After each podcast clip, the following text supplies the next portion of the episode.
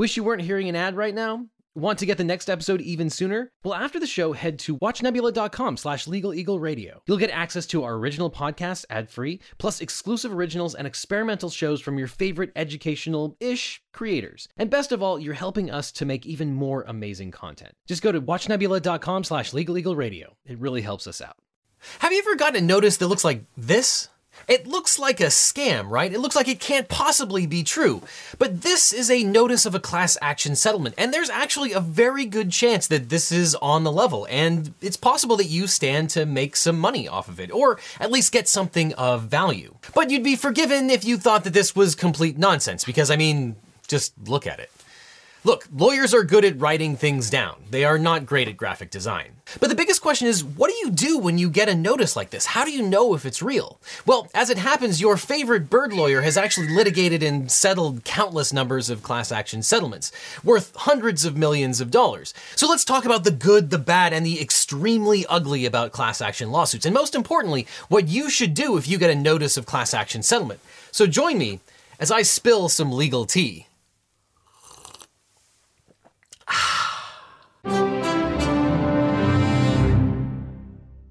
So this is no joke. I really did receive this notice of class action settlement related to an Epic Games lawsuit. Apparently at some point I played either Fortnite or Rocket League and I might be entitled to some money or some benefits as a result of this settlement. It makes sense because I will never get that time that I spent on Fortnite back. So I would really, really like to be compensated for that. And the things that we're gonna talk about today will relate to this particular class action lawsuit, but it should apply to just about any class action notice that you receive. So let's first talk about what is a class action suit, because this is one of the most misunderstood things in all of law. Generally, when you have a lawsuit, you personally sue somebody else because the dollar amounts in question are worth getting compensation for what you think you were wronged over.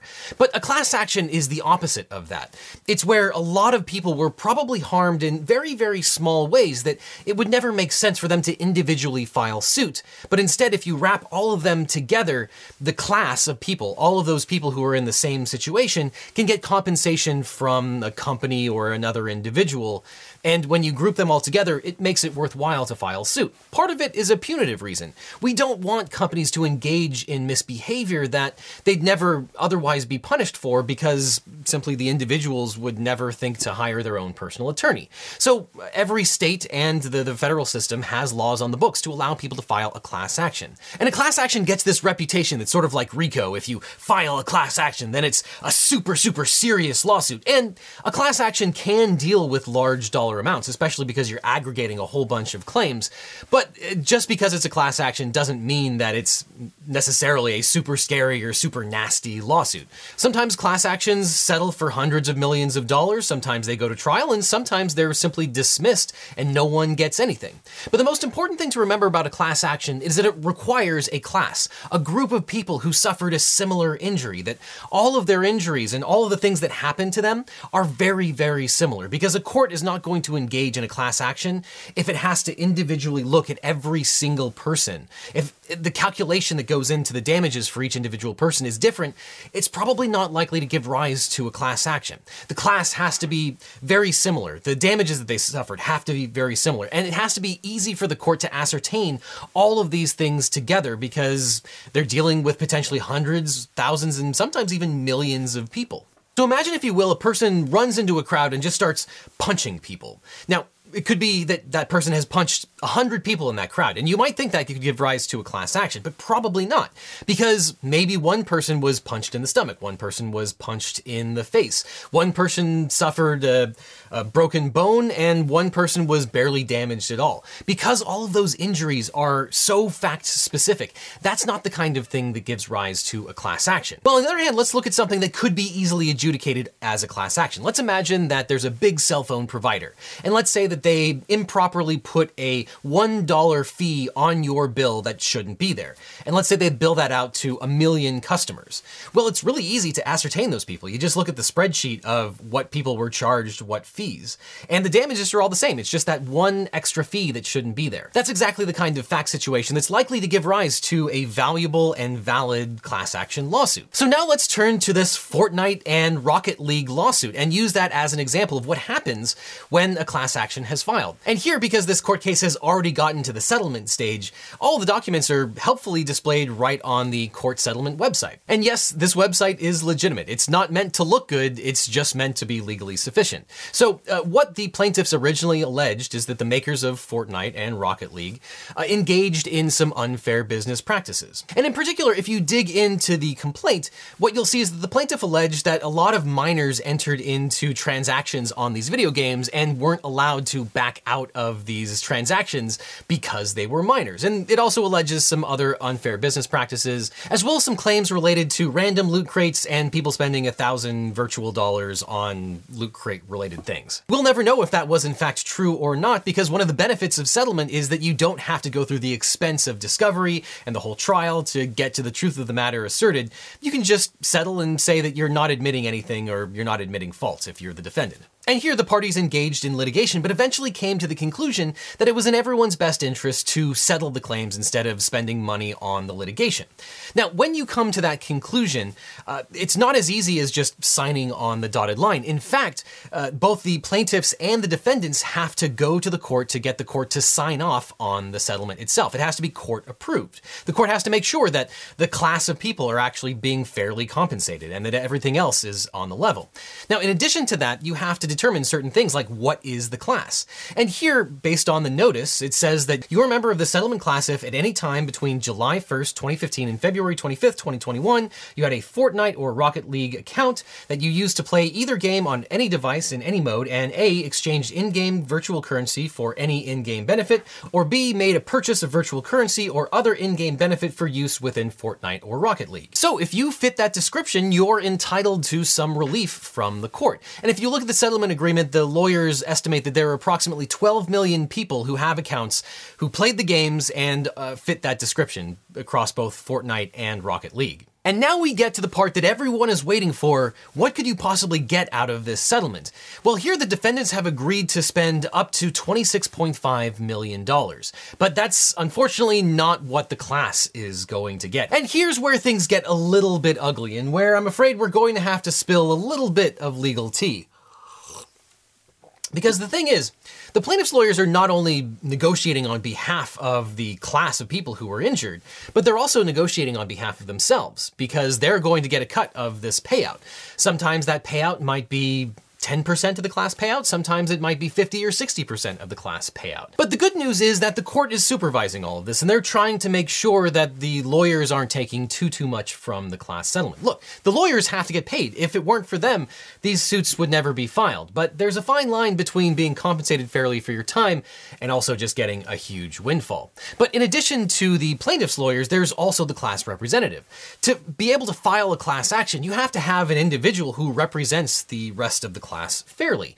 And that person or individuals also need to be compensated. Generally, they're not paid all that much, maybe five to ten thousand dollars at most. And sure, that's a lot of money, but your average class representative is going to put in a lot of work. They're probably going to need to be deposed. They'll have to talk to the lawyers, and I wouldn't wish that on anyone. So, in the grand scheme of things, the payout for the class representative is usually not a huge amount, as represented by the total payout. So, how much will the class actually get?